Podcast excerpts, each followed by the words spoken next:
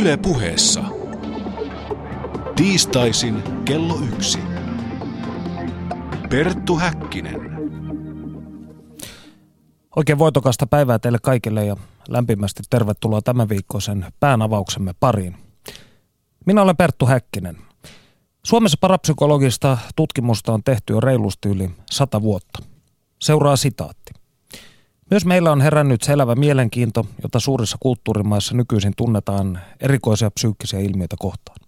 Se näkyy toiveessa työskennellä yhteisesti psyykkisen tutkimuksen alalla ja koota tietoja merkittävistä selvänäköisyyden, ilmestysten, tosiunien ja niin edelleen tapauksista, kommentoi kulttuuripersona Selma Kajanus parapsykologiseura Sällskapet för psykisk forskningin 10. päivä maaliskuuta pidettyä perustamiskokousta. Toiminnassa on sitten ollut mukana niin insinöörejä, filosofeja, taiteilijoita, psykologeja kuin valistuneita kadun miehiäkin. Kovasta yrityksestä huolimatta ei parapsykologian oppituolia ole silti yhtäkään maamme yliopistoista pystytetty. Jotain on kuitenkin tapahtumassa. 2012 Suomen Akatemia myönsi professori Maria-Liisa Honkasalon Mieli ja toinen projektille apurahan. Honkasalon tutkimusryhmä kartoittaa mielen toimintaa suhteessa yliluonnollisiksi tulkittuihin olentoihin ja ilmiöihin, eli niin sanottuun kummaan. Honkasaloa tulemme kuulemaan myöhemmin tässä ohjelmassa Panu Hietaneva haastattelussa, mutta nyt on aika esitellä studiovieraamme. Hän on psykiatrian erikoislääkäri ja Suomen parapsykologisen tutkimusseuran varapuheenjohtaja Markku Siivola. Lämpimästi tervetuloa lähetykseen. Kiitoksia. Vuonna 1938 hammaslääkäri Severin Tigerstedtin aloitteesta perustettiin SPFn suomenkielinen sisaryhdistys, eli Suomen parapsykologinen tutkimusseura. Miten ja milloin sinä päädyit toimintaan mukaan? Se oli vuonna 1966, eli silloin kun mä olin tämän 26-vuotias, mun vanha koulukaverini Timo Kyllönen pyysi mut mukaan tämmöiseen kokoukseen. Ensikertalaisia me oltiin kummatkin ja – siellä kokouksessa oli luultavasti silloin puhumassa sihteeri Orvo Raippamaa, vanha taiteilija. Ja varmaankin sen Orvon ansiota onkin loppujen lopuksi, että mä silloin rupesin käymään parapsykologisessa ja se omalta osaltaan, ne kaikki keskustelut siellä laajensivat mun maailmankuvaa omalta osaltaan – ja kertoivat, että maailma on kuitenkin ihmeellisempi paikka, mitä ensin näkemältä luulisi. Ja sittenhän se jatkui siitä tietysti Orvo, Orvon vuoksi, koska Orvo oli hienoin ihminen, jonka mä oon koskaan elämässäni tavannut. Ja mun mieleiseni parapsykologian edustaja hän on milteipä ainoa, joka, jonka mä näen sen kaltaiseksi ihmiseksi, joka on, o, o, niin olisi parapsykologisen tutkijan ihanne ihminen suorastaan. Mutta hän teki sitä kuitenkin filosofisella puolella. Hän ei ollut tiedemies, joka teki tieteellisiä kokeita, johon parapsykologia nyt yleensä katsotaan, että kun se on psykologia, niin se pitäisi tehdä jotain kokeitakin parapsykologia on niin hirvittävän laaja käsite kaiken kaikkiaan, että mitä se on, on vaikea sanoa, kun voi melkein sanoa, että kaikki, kaikki mistä puhutaan, niin aina sitä voi ja on myös nimitetty parapsykologiaksi. Niin, seuraava kysymykseni olisikin ollut, että mitä parapsykologia, eli vieressä oleva psykologia, jos näin kömpelösti suomennetaan, niin tarkkaan ottaen tutkii ja mitä sen sinun mielestäsi tulisi tutkia? Niin, no juuri tämä, että tarkkaan ottaenhan sitä ei edes voi sanoa, koska ihan samalla lailla kuin mikä tahansa ammatti, niin parapsykologit tai itseään parapsykologisesti kutsuvat lähestyy täysin eri kannalta sitä erilaisin psyykkisin ominaisuuksin, erilaisin tieteellisin resurssein, ekonomisin resurssein. Se on erittäin laajaa Eli tutkimus voi olla suurella rahalla tehtyä tarkkaa laboratoriotutkimusta, eh, tietokoneiden avulla ja radioaktiivisten niin hajuamisten ennustamisia ja tällaisia, joka on viimeiseen asti tieteellistä, lähestyy luonnontiedettä. Toisaalta kun heitetään yksi korttipakka läpi seuran kokouksessa ja kysytään, että arv, et arvatkaas nyt sitten, kuinka hyvin arvasitte tämän, niin ihan hyvinhän sitäkin voi sanoa, että siinä taas parapsykologista tutkimusta harrastetaan. Eli se on kuin yö ja päivä, tämä koko kenttä. Ja rajat on hämärät. No joskus 1800-1900-luvun taitteessa, kun Suomeen tämä toiminta rantautui, niin silloin tämä oli jääty ikään kuin kahteen osaan, jos erittäin laajassa mielessä puhutaan. Eli oli tällaista ihmisen mielen tuntemattomien kykyjen kartoitusta ja sitten tällaisen niin sanottuun tuon puoleiseen kuuluvaa tutkimusta, jota tehtiin sitten muun muassa medioiden välityksellä. Niin onko tämä asetelma muuttunut paljon vuosien varrella? Niin siis 1800-luvun loppupuolellahan ruvettiin keräämään tarkkoja raportteja, mitä on tapahtunut, mutta sitten kun tuli nämä niin tietokoneet ja muut niin kuvio mukaan, niin sitten ruvettiin laajentamaan sitä ja vähitellähän tämä tämmöinen raportointipuoli jäi pois tieteellisten menetelmien kehityttyä, niin, niin matemaattisten, tilastotieteellisten, tietokoneavusteista ja muiden. Ja silloin alkoikin parapsykologia jo vähän jäädä syrjemmälle enemmän lapsipuolen asemaan, koska kuitenkin koko yhteisö ja länsimainen yhteisö alkoi yhä enemmän arvostaa tieteen saavutuksia, jotka näkyy ja oli kouriin tuntuvia. Ja silloin parapsykologia jäi vähän lapsikupuolen asemaan ja eipä silti ainahan se joutuu olemaan lapsipuolen asemassa, koska parapsykologialla on mahta, siis aivan mahdoton tehtävä. Se tutkii sitä, mitä ei voi tutkia. Niin sillä, ja, ja on kyse sellaisista asioista, joihin ei ole välineitä tutkia.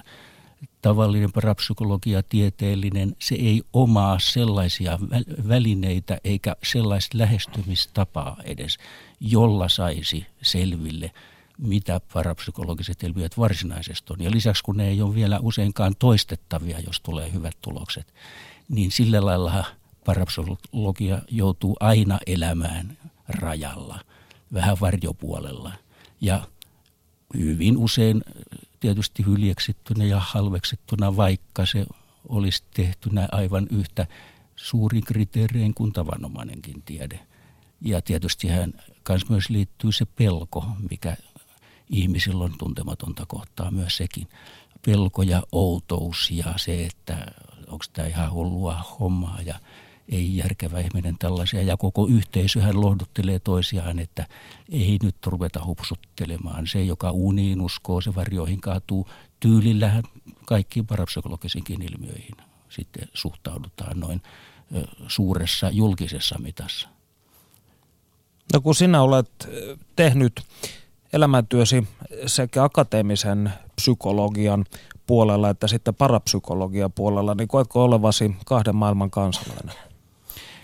No tämä Orvo, josta mä mainitsin, tämä niin Orvo Raipamaa, niin hän sanoi kerran, että kun meille on järki ja intuitio annettu, niin kai ne on kummatkin tarkoitettu käytettäväksi. Mutta yleensä ihminen on vaan toisen aivopuoliskon edustaja. Ja sehän onkin aivan kiintosaa tämä myöskin, että vasen ja oikea aivopuolisko, nehän on miltei erillään toisistaan. Ihan kapeakannas on siinä. Sillä on joku tietty tarkoitus ja jotenkin jo anatomisessa mielessä ihmiset jakaantuu niin, jotka on tehneet itselleen niin kuin tieteellisen analyyttisen maailman, joka uskoo olevansa niin se ainut todellinen ja kaikki muu huuhaata. Oikea aivopuolisko ottaa vastaan valtavan tajunnallisen ryöpyn kaikkien aistien kautta, mutta se ei pysty itse sitä analysoimaan. Ja jotenkin niin kuin hyvin pitkälle voi sanoa, että parapsykologiassa voi näkyä melkein tämmöinen, että oikean ja vasemman aivopuoliskon ihmiset kiistelee keskenään ja on suorastaan viihdyttävän huvittavaa seurata, kuinka parapsykologiasta, esoteriasta kiinnostuneet ihmiset, jotka lähestyvät sitä filosofis-uskonnollisesti, kuinka voi sanoa melkein, että heistä on milteipä nautinnollista kiistellä näin skeptikkojen kanssa. He eivät voi pysyä toisistaan erossa ja, ja, ja tietysti tämä on se näkyvin osa, joka ei koskaan tule johtaa mihinkään, tämä skisma. Ja se, joka johtaa, se on paljon hiljaisempaa tietoa. Ja taaskin mä viittaan, kun tuun koko ajan viittaamaan tähän orvoraipamaahan, joka on se ihminen, jonka näkemys tutkimisesta on paljon laajempi kuin pelkkä tieteellinen tutkimus. No mikä tässä Raippamaan ajattelussa sitten sinut magnetisoi?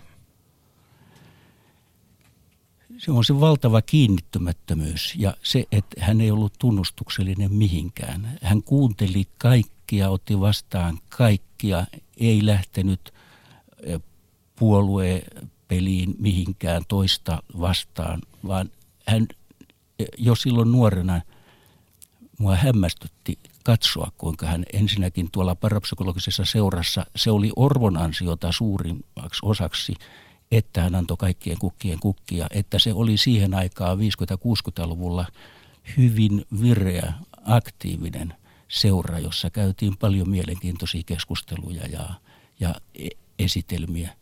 Orvo antoi, antoi tähän mahdollisuuden.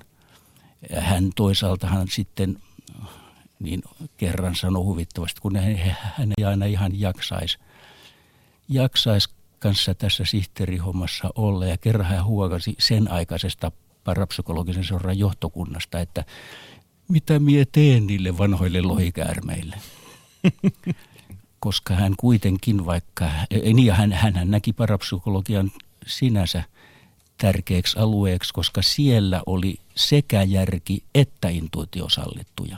Ja siihen aikaan, kun ei ollut vielä kaikkia kilpailevia kuvioita, yhdistyksiä ja ideologioita, niin tämä oli kuitenkin siihen aikaan neutraalein tämän kaltainen kantaa ottamaton, joka pystyi katsoa kummallekin puolelle. Tieteellisen tutkimukseen antoi oman arvonsa. Ihmiset tarvitsee tiettyjä ajatusärsykkeitä, joita tieteellinen tutkimus – voi antaa, mutta koskaanhan ei parapsykologinen tieteellinen tutkimus voi mitään sinänsä todistaa, koska sehän nauretaan ja äänestetään kumoon saman tien, oli sen tutkimuksen tulokset mitkä tahansa. Se ei tule koskaan viemään mihinkään, mutta se antaa ajatusärsykkeitä ihmisille ja sen Orvo hyvin tajusi. Eli sä katsot tätä tietyllä tavalla vähän enemmän et niinkään teleologisen toimintana, jolla on jokin tietty kiveä hakattava päämäärä, vaan prosessiluontoisena?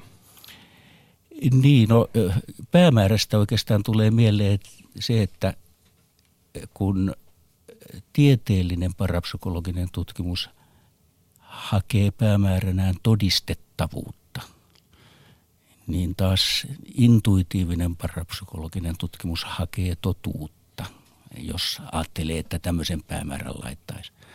Mutta Orvon asennehan oli juuri tämä, että kanssa, että, jos on joku tietty päämäärä, niin silloin ei ole ihan enää avoin, koska päämäärähän perustuu aina ajatuksiin jostakin, jossakin. Ja se, joka on täysin avoin, on täysin avoin kaikelle. Siinä suhteessa se jopa näyttää ulkopuolisesta, voi näyttää päämäärättömältä, kun kaikki käy tavallaan, kaikkia kuunnellaan. Ja joka taas mulle tietysti on, on tärkeää, oli jo tietysti psykiatrin virassa se kuunteleminen. Ja siihen kuuntelemiseen luottaminen niin paljon, että kun tarpeeksi tarkasti kuuntelee toista, ratkaisu kehittyy itsestään. Eikä minkäänlaisten diagnostisen järjestelmien kautta ja, ja tämän kaltaisten leimojen ja luokittelujen kautta, vaan silloin vasta sai ihmisen itsensä esiin, kun kuunteli tarkasti ja kuunteli. Ja Orvohan oli aivan mestari. Hän, kun mä seurasin, kun hän justiin materialisten ateistien kanssa puhu, uskovaisten kanssa puhu, kenen tahansa, niin mä ihastuneena seurasin, kuinka hän pystyi kuuntelemaan. Tästä muistan, oli yksi meidän kaveri, hän tuli kerran meidän kesämökille, tämä orvoja. Kun meidän tämä kaveri tiesi, että me arvostetaan orvoa, niin hän ajatteli, että hänpä kilpalaulaa tuon orvon suohon. Ja me sitten vaimoni kanssa, niin me kuunneltiin, kun nämä kaksi orvoja kaveri keskusteli ja me kiristettiin hampaitamme raivosta, että kuin se voi olla tuommoinen toinen kaveri. Mutta orvo hän kuunteli tarkkaan, mikä tämän toisen kaverin maailmankuva on ja aivan asiallisesti. Sitten kun se päättyi, se keskustelu, niin sitten tämä kaveri meni ulos ja Orvo tuli sitten tänne toiseen huoneeseen, jossa mun vaimoni ja minä oli. Ja Orvo tyypilliseen lempeään tapansa. Orvo koputti ohimoaan ja, ja, ja sanoi siitä kaverista, että se mieshän on hullu. Sillä äärimmäisen laajakatseisella lempeydellä. Ja no niinhän se sinänsä kävikin. Tämä kyseinen henkilö sitten tappoi itsensä myöhemmin. No jos ajatellaan parapsykologian historiaa Suomessa, niin tässä toiminnassa ja liikehdessä on ollut mukana paljon akateemikoita, insinöörejä. Ja siltikään niin sille ei ole saatu omaa oppituolia. Toisissa maissa parapsykologia on tutkittu akateemisesti monissa yliopistoissa, kuten vaikkapa Stanfordissa tai Dukeissa. Mutta miksi Suomessa – tämä on jäänyt täysin akateemisen maailman ulkopuolelle, ainakin virallisen. Niin no, Suomi on pieni maa, pienet ekonomiset resurssit ja niin vähän tutkijoita, että siis kun nämä laskee yhteen, nämä, niin ei todellakaan ole minkäänlainen ihme, että tänne ei ole koskaan saatu niin varsinaista kunnollista tutkimusta. Eniten ehkä vanhemmat ihmiset muistaa, että – julkisuudessa oli silloin 60-luvulla niin Jarl Fahler, joka kirjoitti kirjan hypnoosi ja myöskin kirjan parapsykologia. Hän, hänellä oli jokin tietenkin tämmöinen niin kuin tutkijan imagoa ehkä eniten siihen aikaan. Mutta ei, mä en näe kyllä mitään mahdollisuuksia siihen, että ainakaan niin kuin nykyisellä, nyky, nykyisessä kulttuuritilassa ja Suomessa – että koskaan tällaista sinänsä saataisiin. Ja jos sinä saadaan, no olisi se sinänsä hyvä, mutta niin kuin mä totesin kuitenkin, että siis sen, sen jotenkin todistaminen suuremmille massoille, se ei onnistu, koska eh, siihen ei uskota. Vaikka kuin nähtäisi ihminen leijumassa keskellä suurtoria ihan itsekseen, niin – valtavat joukot siis sanoi, että olipa hieno taikatemppu. Et kaikki tullaan syrjäyttämään. Se on niin iso kuitenkin se pelko näitä asioita kohtaan. Ja siihen ei tarkinkaan ja pätevinkään tutkimus voi oikeastaan vastata juuri käytännössä yhtään. Mutta yksittäisille ihmisille tämmöinen olisi ihan merkittävää, mutta Suomessa nyt ei. Ja tietysti Amerikoissa, anglosaksisissa maissa siellä nyt on ylipäänsä niissä on, ei ehkä nykyään ole rahaa niin paljon näissä kaikissa Euroopan maissa, mutta kuitenkin niin tietysti Englanti, Yhdysvallat, Hollannissakin taisi olla jonkun aikaa parapsykologian professuuri, mutta eihän se ole vienyt mihinkään. Se parapsykologian vaikutus alkoi ylipäänsä pienetä jo siinä jotain viime vuosisadan jälkipuoliskolla, koska sen ylijyräsivät juuri tämä yhä voimakkaampi voimakkaampi tieteellistyminen, jolla oli näyttöä.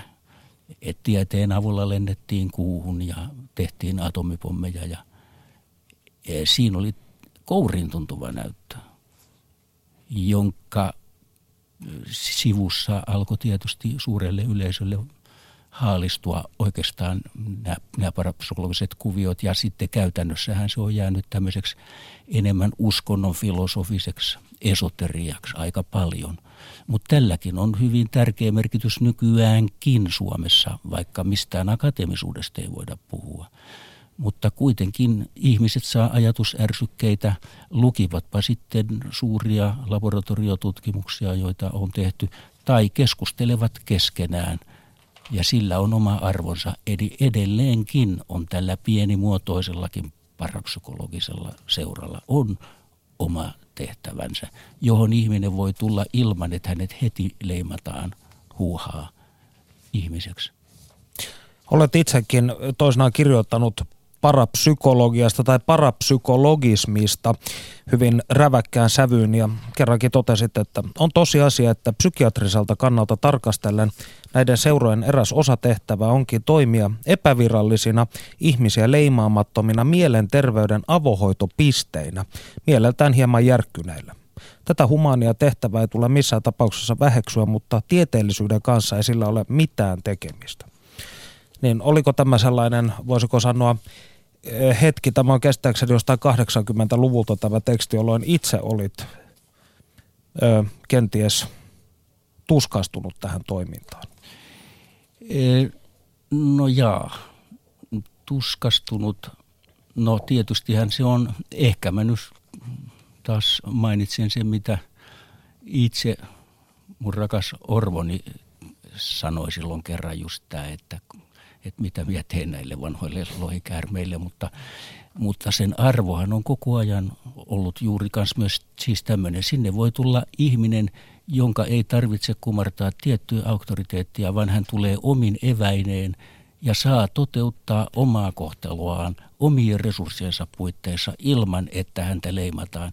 Ja tässä suhteessa mä edelleenkin pidän, että myöskin ihmiset mieleltään järkkyneet, kun tulevat sinne, niin se on oma paikkansa ihan myöskin tässä toisiaan tukevien ihmisten humaanissa yhteisössä.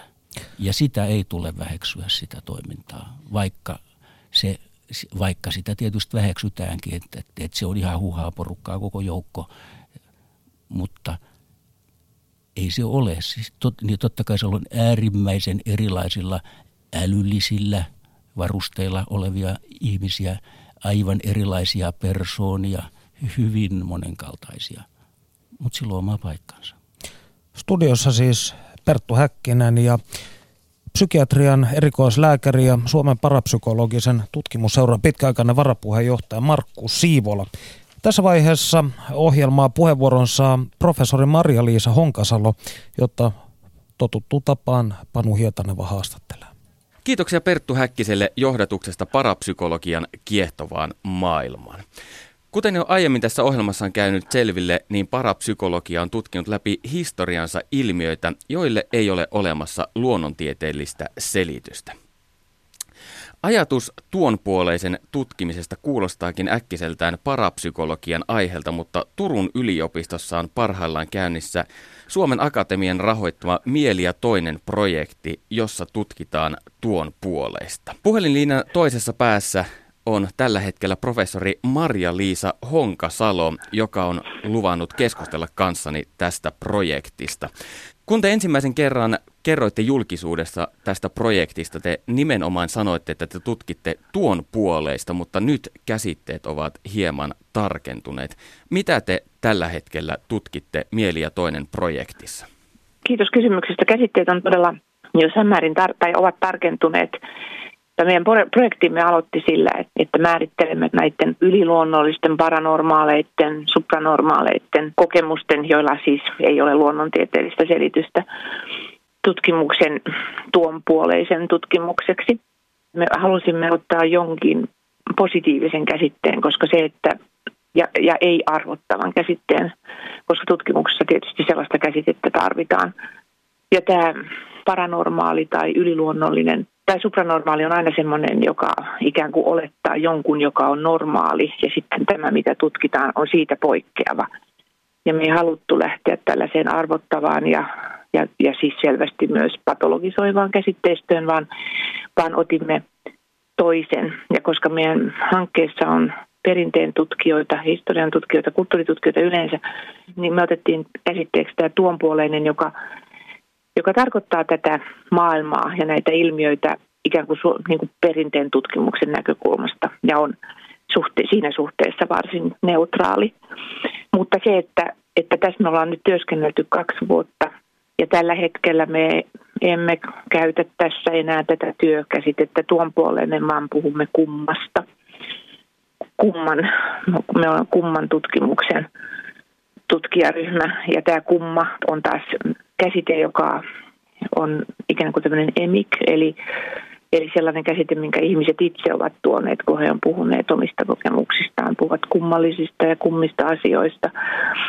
Mutta sitten, ja siksi olemme halunneet kulttuuritutkijoina noudattaa sitä, mitä he meille puhuvat, koska meillä on tämä lähtökohta, että me haluamme lähteä ihmisten omista kokemuksista käsin liikkeelle ja ajattelemme, että, että ihmisten omat kokemukset ovat todellisia ja se on meidän lähtökohtamme ja me ei sillä tavalla niin kuin oteta kantaa tähän, onko tätä toista todellisuutta olemassa vai, vai ei, vaan, mutta se on heidän kokemuksissaan olemassa ja me tutkimme heidän kokemuksiaan ja tässä on nyt tämä ikään kuin raja. Mitä kaikkea tämä kumman käsite pitää sisällään? Niin tämä kumman käsite on, on sellainen, joka ihmiset, jonka ihmiset näissä kirjeissään ja, ja dokumenteissaan ja, ja sitten osin myös haastattelukokemuksissaan ja teksteissä, jota, olemme, jota osa meidän tutkijoista käy läpi, niin ovat itse tuoneet esille. Siis se on niin kuin kumma, jotain outoa ja kummallista on tapahtunut, jotain äkkinäistä, jotain sellaista, joka on ehkä vuosiksi tai vuosikymmeniksi pistänyt miettimään ja etsimään sille merkitystä. Jotain sellaista, joka ei kuulu ikään kuin tähän maailmaan, joka ei ole niin kuin, jonka ihmiset hyvin niin kuin ikään kuin tutkijat käyttää tämmöistä käsitettä kuin reflektio, siis niin kuin tietävät, että se ei ole tätä. Se on jotain outoa ja jotain kummallista. Ja he puhuvat tästä. Ja sitten me tutkijoina sitten olemme ottaneet tämän kumman sen takia, että se, se niin kuin assosioituu, liittyy tämmöiseen niin kuin kummituksen käsitteeseen ja siihen, mitä, miten sitten niin kuin kansanomaisesti ymmärretään tätä maailmaa. Että se on se kummituskin. Mutta sitten me ollaan toisaalta me ollaan tästä kummasta, ja tämä on tärkeää myös, me ollaan tästä kummasta sitten tutkijoina johdettu niin kuin toisenlainen näkökulma, vähän toisen tason näkökulma sopimattomiin kokemuksiin. Ja, ja nimenomaan me ollaan lähdetty siitä, että nämä kummat siinä aineistossa, mitä meillä on ja mitä meillä on tulossa, niin näyttää olevan niin, että nämä kummat ei ole olleet eikä nytkään ole – ikään kuin sellaisia kokemuksia, jotka sopis valtadiskursseihin. Ne ei sovi enempää kirkon kuin luonnontieteiden kuin lääketieteenkään käsitejärjestelmiin, eikä myöskään niiden diskursseihin, vaan ne suljetaan sieltä ulos. Ja, tätä, ja sillä tavalla tähän tulee tämä ulos suljetun kumman alue, joka on meidän tutkimuskohde. Perttu Häkkinen. Millaisia nämä kumman kokemukset voivat käytännössä olla? Se vähän riippuu näistä aineistosta, mitä käytetään. Sen jälkeen, kun meidän projekti tuli ihmisten tietoisuuteen tiedotusvälineiden kautta, niin meihin on ottanut yhteyttä tavattoman monet ihmiset ja he on kirjoittaneet meille kokemuksistaan. Ja me ollaan saatu semmoinen niin kuin ikään kuin pyytämättä tämmöinen tosi kiinnostava kirja-aineisto. Ja siinä he kertoo näistä kokemuksista siis sillä tavalla, että ne on, ne on erilaisia tällaisia aisti, aistimuksellisia ilmiöitä. Ne on ne on näköaistin kautta tulevia olentoja tai valoilmiöitä, taikka ne on semmoisia jotain, jota on kuultu, tai jotain, joka on niin kuin ikään kuin tunnettu, ikään kuin semmoinen kummallinen läsnäolo, joku merkillinen, intensiivinen kummallinen läsnäolo. Tai sitten ne on jotain semmoisia niin kuin esimerkiksi symboleita perinteen tutkimuksesta ja vähän tutumpia sellaisia ikään kuin lintuja, joista voidaan niin kuin ajatella, että, että se on ollut rakas vainaja, joka on välittänyt itsensä minun elämääni tulemalla siihen ja, ja, ja tämän tyyppisiä asioita. Mutta sitten meillä on yksi, äh, meillä on yksi äh, aineisto, meillä on antropologi, joka tutkii ääniä ja äänten kuulijoita, siis ihmisiä, jotka kuulee ääniä, joita oletetaan, että ne ei ikään kuin ole olemassa. Ja heidäthän usein sitten nimetään sairaiksi ja, ja, ja siitä johtuu semmoinen aika rankka historia, mikä heidän kohdallaan on. Osa heistä tietysti sairastaa mielensairauksia, mutta on varmasti myös muuta. Ja näin sitten myöskin nämä kummat kokemukset ikään kuin näiden äänten merkityksessä on yksiä kummia kokemuksia, missä sitten äänet puhuvat ja kertovat heille ja he keskustelevat näiden äänten kanssa. Eli nämä kokemukset ovat siis samanlaisia kuin ne kokemukset, joita esiintyy kansan keskuudessa iät ja ajat kulkeneissa kummitustarinoissa. Kyllä vaan, mutta kummitukset on sitten pelottavia näissä kertomuksissa useimmiten, eikö niin? Ja meillä on taas niitä kumman kokemuksia, jotka on ollut, jotka on ollut myös voimistavia ja merkittäviä. Esimerkiksi just sanantuojia tai, tai jotain sellaisia, jotka on antaneet ihmisille kuvan heidän erityisestä kyvystään ja vahvuudestaan ja, ja heidän sukunsa kyvystä ja vahvuudesta, mutta nämäkin on tietysti perinteeseen liittyviä. Mutta toisaalta sitten kautta aikojen, mutta niin kuin sanot, mutta, mutta myös kautta kulttuurien. Että mun oma tutkimus liittyy afrikkalaisiin käytäntöihin possessiosta, siis tämmöisestä, jossa, jossa vainajan tai jonkun jumaluuden olemus tulee ihmiseen ja sitten ihminen alkaa puhua hänen, tai siis hän alkaa puhua, tai tämä jumaluus alkaa puhua ihmisen kautta ja, ja, ja sitten kertoo tälle kylälle tai tälle yhteisölle merkittävistä asioista. No toisaalta tämän, tyyppinen, tämän, tämän tyyppiset käytännöthän oli olemassa Suomessakin shamanismin aikana, mutta ne on edelleen täällä niin kuin muissa kulttuureissa. On kulttuureita, joista, joissa ne tällä hetkellä on merkittäviä ja, ja tärkeitä. Ja mä itse tutkin niitä ilmiöitä ja samaten mä tutkin sitä tavallaan merkillisyyttä, että miten tällainen yhtäaikaisuus, että poissa oleva voi olla myös läsnä. Siis että ei ole mitään sellaista rajaa tämän ja tuon puoleisen välillä, niin kuin me tarkkaan täällä länsimaissa piirrämme. Ja sit sillä tavalla me niin kuin mietitään näitä paitsi historiallisina meidän projektissa, niin myös kulttuurien välisinä kokemuksina ja suhteutamme niitä tämmöiseen pitkään ketjuun ihmisen historiaa ja käytäntöä, jos näin, näin kauniisti voisi sanoa. Mieli ja toinen projekti on tosiaan monitieteellinen hanke, jossa eri alojen tutkijat, kuten historian tutkija, folkloristikko, antropologi, psykologi ja psykiatri, perehtyvät tähän aiheeseen. Miksi mukana ovat nimenomaan nämä tieteen alat?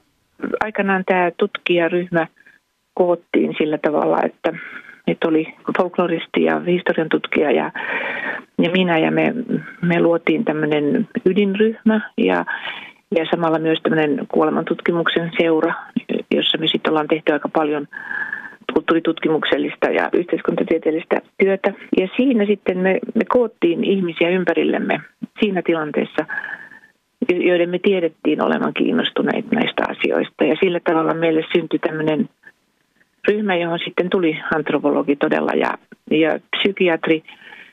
Ja sitten meillä on tullut myöhemmin, tämä ryhmä on täydentynyt. Meillä on esimerkiksi nyt uskontotieteen ja opiaatehistorian edustajat. Tässä on tullut niin kuin myös muita näkökulmia, mikä tietysti on hyvin kiinnostavaa, että tämmöinen projekti on niin kuin ikään kuin vetänyt puoleensa ja kiinnostanut tutkijoita, jotka on halunneet tulla tähän tekemään työtä. Ja näin me tietysti toivomme, että tämä tutkimushanke niin kuin rajallisen aikansa jälkeen tulee sitten jatkumaankin. Kiitos Panu Hietaneva. Näin puhui siis professori Marja-Liisa Honkasalo, kumman tutkija. Täytyy sanoa, siinä on ammattinimike, joka on mielestäni lähestulkoon yhtä kiinnostava kuin tämä muuntuneiden tajunnantilojen dosentti. Studiossa siis Perttu Heikkinen ja psykiatrian erikoislääkäri ja Suomen parapsykologisen tutkimusseuran varapuheenjohtaja Markku Siivola. Mitäkin haluattekaan kysyä parapsykologiasta, tehkää se huutolaatikossa osoitteessa yle.fi kautta puhe. Markku, miltä tämä, nämä Marja-Liisa Honkasalon mietteet sinulle kuulostivat? Erittäin hyviltä, erittäin kannatetta, kannatettavilta. Nimenomaan tämä, että hän ei pirsto sitä erilaisiin laatikoihin tätä tutkimusta, vaan näkee, että kyseessä on valtava kenttä, jossa ei voida vetää selkeää rajaa terveen ja sairaan ja normaalin ja epänormaalin välille. Hän käytti sanaa ei-arvottava, joka on myös erityisen hyvä sana tässä. Ja juuri tämän kaltaista tutkimusta, joka tuo nämä ihmisten kokemukset ottamatta siihen kantaa niiden todellisuuspitoisuuteen. Honkasalo näyttää ymmärtävän, että niin sanottu todellisuus ja todellisuuspitoisuus on äärimmäisen eh, epämääräinen seikka. Jokaisella on oma todellisuutensa ja ei ole olemassa minkäänlaista normitodellisuutta. Yhteisöt muodostavat omia yhteisöllisiä normitodellisuuksiaan, mutta tämä Honkasalon työryhmä näyttää olevan tämän kaltaisten yläpuolella. Ja siinä suhteessahan kun, kun katsotaan parapsykologista tutkimusta laajemmin, niin tämähän on hyvin hienoa parapsykologista tutkimusta, mitä tämä Honkasalo tekee. Hän jossain aiemmassa haastattelussa juuri mainitsi myös tämän, siis mitä hän tässäkin niin sanoi, että, että tuopuoleisen tutkimus puhdistettiin tieteestä valistuksen jälkeen todeten, ettei se ole tiedettä, vaan magiikkaa. Niin tässä lauseessahan jo käy heti ilmi se valtava jakautuneisuus. Ja sitten hän jatko siis Honkasalo, että me lähdemme siitä, että aihetta ei ole otettu vakavasti ihmismielen tutkimuksen kohteeksi, vaan kyse on länsimaisen tutkimuksen mielipiteestä. Eli se on se oma suljettu laatikkonsa, jossa niin tieteellisen yhteisön yleisesti hyväksytyin kriteerein se tutkimus täytyy tehdä ja lisäksi ei saa valita mitä tahansa, vaan sekin täytyy olla länsimaisen tiedeyhteisön hyväksymä. Ja Honkasalon puheenvuorosta käy loistavasti ilmi juuri tämä, että hän on rikkonut tässä kummatkin rajat. Hän voi tutkia mitä tahansa, millä tavoin tahansa, ei arvottaen, ei vedellen uusia laatikoita, tosi, epätosi, kipeä, sairas, terve. Ja tässä suhteessa niin tunnen suuria sympatioita tätä Honkasalon tutkimusta kohtaan. No jos ajatellaan tai luodaan katse menneisyyteen, niin Yleisradio ja Joukko Helsingin yliopiston psykologeja aloitti talvella 1952 telepatia- ja selvänäköisyystutkimukset, joiden lopullisista tuloksista ö, ei koskaan päästy totaaliseen yhteisymmärrykseen. Tuolloin vastauksia kansalta tuli yhteensä kuitenkin huikeat 84 000 kappaletta. Seuraavat kokeet toteutettiin television välityksellä vuonna 1960. Tulisiko sinun mielestäsi tällaisia massakokeita järjestää uudestaan? Ja niin, se mihin ne johtaa, niin tietysti ihan tässä mitä sä sanoit, että lopullisista tuloksista ei koskaan päästy yhteisymmärrykseen. Ja niinhän se tulee olemaan aina, tutkittiin mitä tahansa, missä laajuudessa mitä tahansa. Mutta se, että näähän olisi ihan hyviä sinänsä nämä massakokeet, koska ne laittaisi ihmiset ajattelemaan. Siis tietysti suurinhan osa sanoo da ja, su, ja toinen puoli niet. Mutta sitten on siellä niitä ihmisiä, jotka jää ajattelee vähän vakavammin. Ja sen kaltaisille, tämän kaltaiset ajatusärsykkeet olisivat sinänsä ihan hyviä, jos sitten muut olosuhteet suosivat sitä, että tämmöisiä voitaisiin järjestää. Niin ei näitä sinänsä ole liikaa, niin tietysti hän saa heti naurettava maineen, vaikka olisi kuin tehty. Ja vaikka olisi kuin psykologia, niin kuin tässäkin on Helsingin yliopiston psykologit ja muut, se vain sitten hajoaa ne tutkimustulokset, mutta se on ennättänyt vaikuttaa jo joihinkin. Joten sinänsä, jos ihmiset jaksaisivat tällaisia tehdä, niin olisi ihan hauska ja mielenkiintoinen. Ei mitään todella vastaan. Päinvastoin suosisin näitä kenties vielä tässäkin ohjelmassa joku päivä voidaan sellaistakin koettaa. No, jos ajatellaan ylipäätään parapsykologisia kokeita itsenäisen Suomen historiassa, niin mitkä tai mikä on sinun mielestäsi niistä tärkein?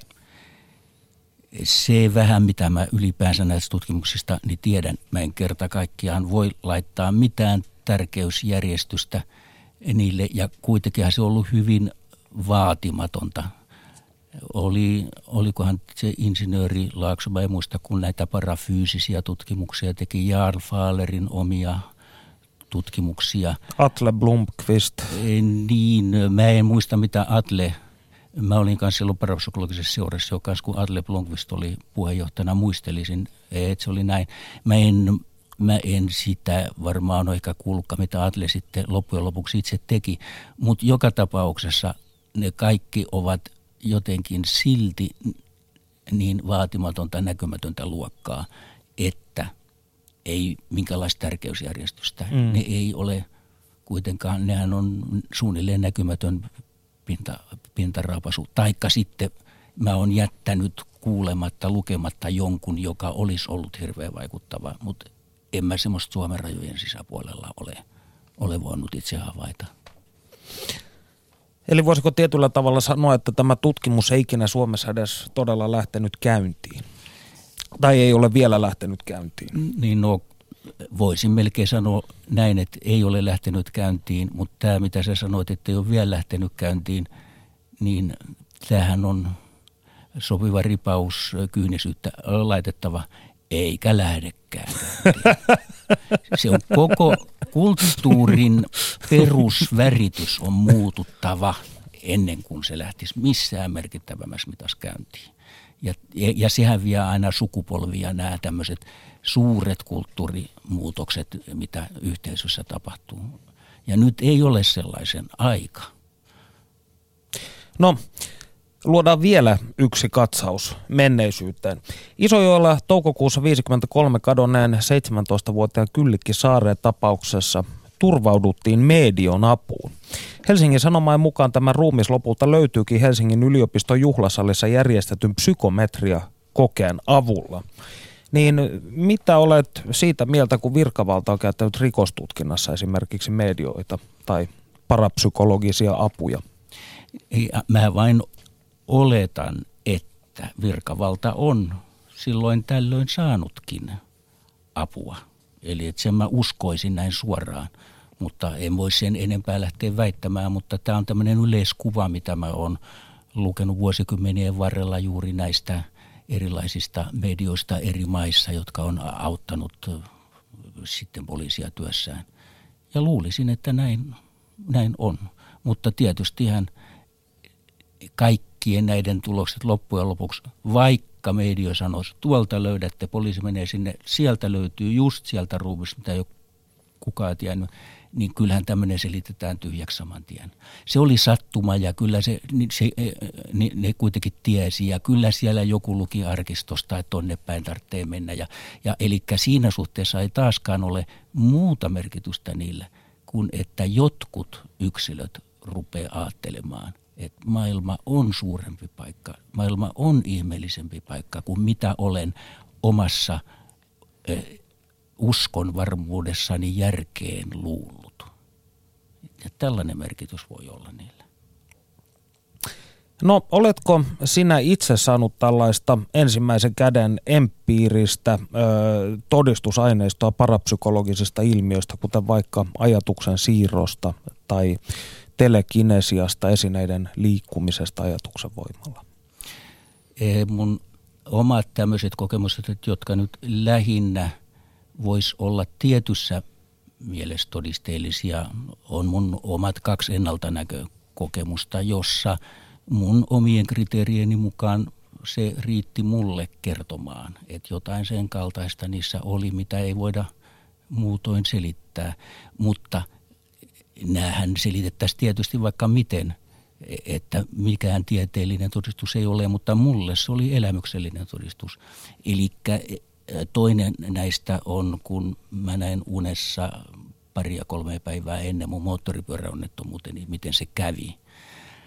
Ja tota, tietystihän klassinen psykologinen selitys on tähän, että – että ajattelet joutuvasi onnettomuuksiteen ja sitten itse sen aiheutat sen onnettomuuden. Tämähän on siis ihan vakioselitys. Itsensä toteuttava ennuste tietyllä niin, tavalla. itsensä mm. toteutettava, äh, kyllä.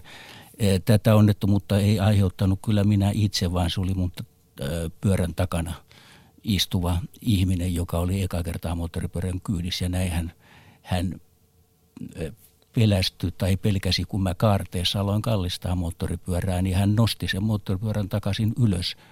Ja silloin mä en pystynyt kääntymään, vaan ajoin suoraan päin pakettiautoon. Ja tämä oli tämän kaltainen, eh, joka mulle, eh, ja siis oli tapahtunut aikamoisen tarkkaan juuri niin – siinä unessahan mä näin, että mä yritän kääntyä oikealle ja joku suuri auto tulee vastaan. Ja sitten poliisipöytäkirjoista sitten kävi ilmi, että yritin kääntyä lieväskarteessa oikealle ja auto tuli vastaan. Eli siinä suhteessakin taaskin. Minulle se oli jotain merkityksellistä, samoin kuin se toinen ennaltanäkökokemus, mutta eihän sillä ole mitään todisteellista merkitystä. Se, joka e, ei vähäkään tai ei, ei taho näitä uskoa, niin hän voi täysin syrjäyttää tämmöiset asiat. Mutta kuitenkin nämä on omalla tavallaan laajentanut mun itseni näkemystä myös siihen, että e, kuinka loputon elämä on ja vähitellen vuosikymmenien mittaan, vaikka ne ei ole suoria selkeitä tapahtumia, niin kuitenkin tämmöinen tajunnallinen muutos kymmenien vuosien mittaan on se ehkä se kuitenkin se valtavin muutos – ehkä ei voi sanoa parapsykologiseksi, mutta laajassa mitassa voi sanoa. Eli maailman loputtomuuden, täydellisen tuntemattomuuden tajuaminen. Jatketaan tästä aiheesta lisää hetken päästä. Studiossa siis Perttu Häkkinen, Markku Siivola. Keskustelemme parapsykologian historiasta ja sen mahdollisesta tulevaisuudesta Suomessa. Palaamme nyt jälleen kerran Maria-Liisa Honkasalon aatelmiin. Panu Hietaneva haastattelee. Kiitoksia jälleen kerran Perttu Häkkiselle. Minä jatkan nyt keskustelua professori Marja-Liisa Honkasalon kanssa Turun yliopiston Mieli ja toinen hankkeesta, jossa tutkitaan kummaa eli ihmisten kokemuksia asioista, joita yleisesti pidetään yliluonnollisina. Sinä olet sekä lääkäri että antropologi. Mikä sinua kiehtoo tässä asiassa? No, mua kiehtoo varmaan se lääkärikoulutus on sellainen, joka on tuonut luontaisesti nämä tämmöiset ihmiselämän kaikki kummajaiset ja reuna-alueet, kärsimyksen ja kuoleman ja sairastamisen ja, ja mielen järktymisen ja häiriöt ja kaikki nämä niin ikään kuin semmoiseksi tutuksi kohteeksi. että se on se, minkä parissa mä oon työskennellyt sitten myös siinä antropologisessa tutkimuksessa, niin koska mun oma antropologinen tutkimus on ollut kärsimyksen, on ollut nimenomaan kärsimyksen antropologiaa, tutkin, tutkin niin kuin sairauskokemusta ja, ja itsemurhaa ja, ja kuolemista niin kuin kärsimyksen kautta. Ja sillä tavalla se on ollut aika hyvä, niin kuin hyvä näkökulma, hyvä näkökulma yhdistettynä sen takia, että, että lääketieteessä on tietysti aina se rajoitus, että silloin tarkastelee vain sen yhden lääketieteellisen näkökulman kautta, mutta antropologia tarjo- tarjoaa aina semmoisen ikään kuin metanäkökulman, tämmöisen näkökulman ulkoapäin tällaisista kulttuurisista järjestelmistä ja käsityksistä ja käsitysjärjestelmistä käsin jolloin se lääketiedekin näyttäytyy niin kuin yhtenä tapana tulkita ja, ja ymmärtää. Ja sehän tässä KIM-projektissa on tärkeää. Onko tätä kummaa tutkittu aiemmin vastaavalla tavalla akateemisesti ja monitieteellisesti? No, no siis kummaa on tutkittu näillä eri aloilla, mutta ehkä tämä innovatiivinen ja se, minkä takia me saatiin aikanaan tästä, tästä tutkimushankkeestamme, niin hyvä kansainvälinen positiivinen arvio niin liittyy juuri siihen tieteiden välisyyteen. Että meillä on tarkoitus, ja se on siis iso tehtävä näiden eri tieteiden välisistä yhteisistä näkökulmista tarkastella tätä ilmiökenttää.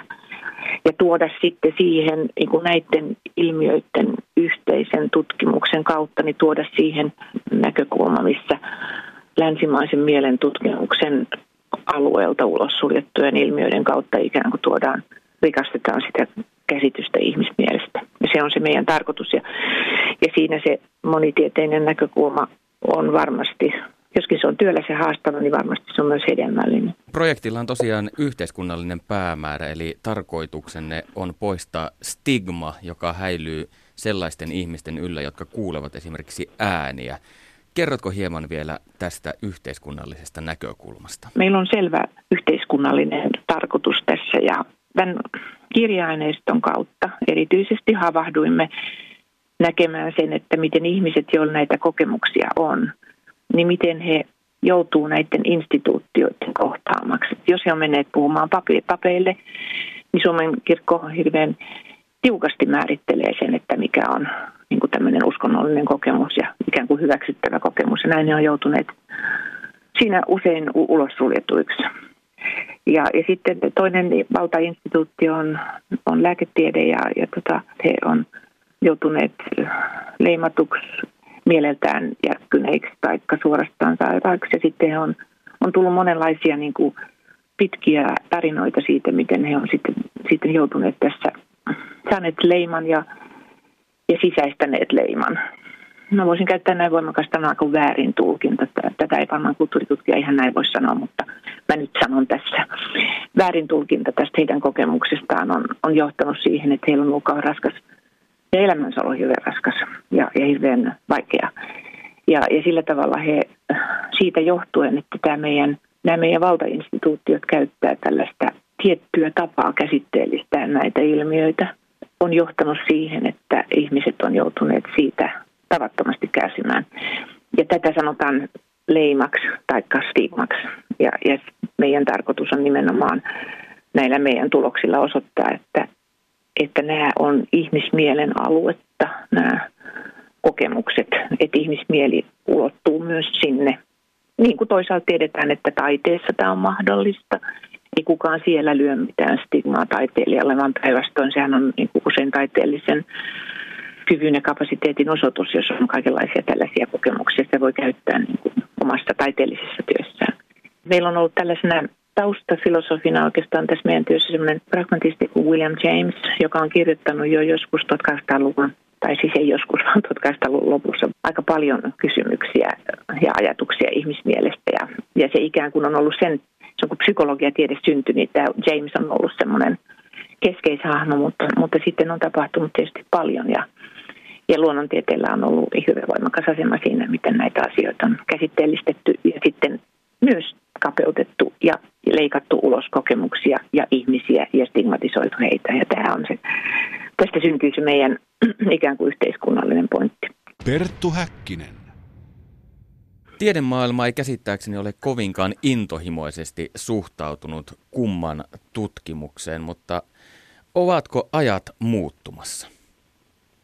No mä luulen, että ajat on muuttumassa, että, että on olemassa sellaisia näkymiä semmoista murtumakohdista, että, että tällaista, tämän tyyppistä tutkimusta arvostetaan ja myöskin näitä, näiden ilmiöiden tämmöinen niin kuin keskustelut, jotka liittyy tähän hyvin järkiperäisen ja, ja, ja tämmöisen niin kuin, ikään kuin teknisen teknologian yhteiskunnan kritiikkiin, niin tuo, tuo semmoisia intressejä, jotka, jotka selvästi virittää tutkijoiden halukkuutta olla avoin tämän tyyppisille, tämän tyyppisille kysymyksille ja asioille. Me ollaan saatu tässä suhteessa paljon hyvää palautetta, joka on tullut sitten meille projektille. Että me, musta tuntuu, että me ollaan jotenkin tämmöisen ajan hengen, jossain ajan hengestä liikutaan. Ei ihan voida tarkkaan sanoa vielä miten. Mutta. Voiko siis ajatella, että jonkinlainen rationaalisuususko on hieman katoamassa ja tilalle on tulossa uusia näkökulmia ja avauksia? Joo, näin, siis näin voisi sanoa, mutta, mutta onko se sitten usko vai onko se sellainen, niin sellaisen rationaalisuuden kritiikki, että tämä ei nyt vaan kerta kaikkiaan riitä, tämä, tämä tämmöinen, tällainen ajattelutapa, mikä rationaalisuuteen liittyy, että sulkee pois niin paljon, mikä on tärkeää, niin, ja ihmiset on alkaneet sitä kritiikkiä. No ihan, mä, mä olen ihan samaa mieltä, mutta että mä en ehkä sitten sanoisi uskovan, että luja luottamus rationaalisuuteen on, on niin kuin kyseenalaistumassa monella, monella, monella tavalla. Tässä Perttu Häkkisen ohjelmassa on keskusteltu parapsykologiasta. Mikä teidän tieteen tekijöiden suhtautuminen on tähän asiaan?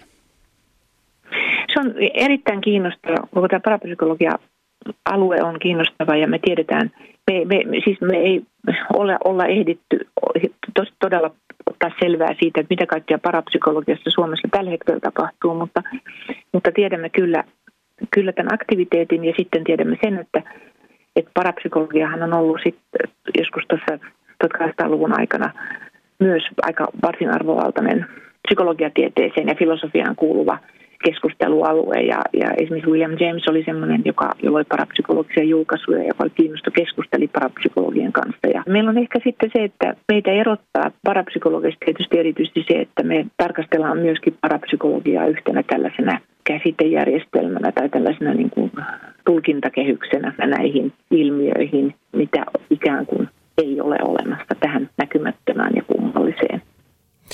Olipa miellyttävää kuulla tässä Maria-Liisa Honkasalon puheessa vanha suosikkini opiskeluajoilta, eli William James. Hänen nimensä mainittiin useaan otteeseen, eikä syyttä.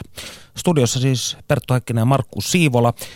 Puhumme parapsykologian historiasta ja sen mahdollisesta tulevaisuudesta. Seuraavana eh, pieni katsaus kansan parin. Jälleen kerran ka- kiitos kaikille huutolaatikossa kirjoittaneille. On hieno huomata, että aihe kiinnostaa teitä. Ja täällä todetaan, elämä on suuri mysteeri, on kiehtovaa olla avoin kaikenlaisille ajatuksille, eikä ainakaan heti tuomita. Eihän se tarkoita, että uskoo kaikkeen, toteaa täällä eräs henkilö. Toinen puolestaan on sitä mieltä, että parapsykologia on huuhaata ja sielun vihollisen eksytystä. En tiedä siis, eksytetäänkö siinä sieluvihollista vai eksyttääkö sieluvihollinen. Tämä ei täysin minulle auennut. No, Aika valitettavasti alkaa loppuun. Se liittyy ohjelman traagiseen luonteeseen tässä mielessä. Markku Siivola, meillä jäi erittäin keskeinen asia juuri tuossa kahdeksan minuuttia sitten kesken. Nimittäin kun totesit, että parapsykolo- parapsykologinen tutkimus ansi voi tarjota välttämättä mitattavuutta, toistettavuutta, verifioitavuutta tai falsifioitavuutta tällaisessa laajassa ö, tieteellisessä kontekstissa, mutta se pystyy muokkaamaan tutkijaansa.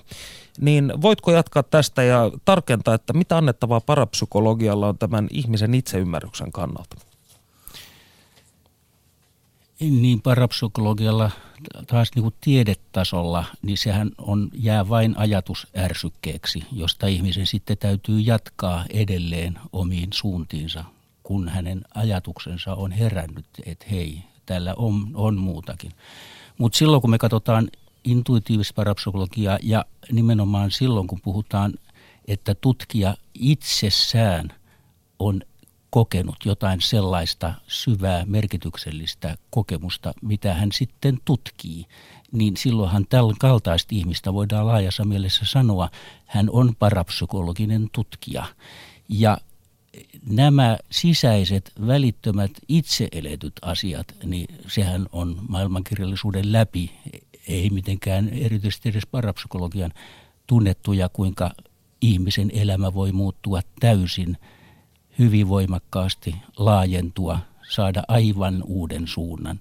Ja tämän kaltaisissa kokemuksissa, jotka ovat niin kuin tutkimuskohteena parapsykologian heiniä myös, niin näillä on se valtava arvo, eli ihmisen itse ymmärryksen lisääntyminen voi olla aivan valtavaa luokkaa.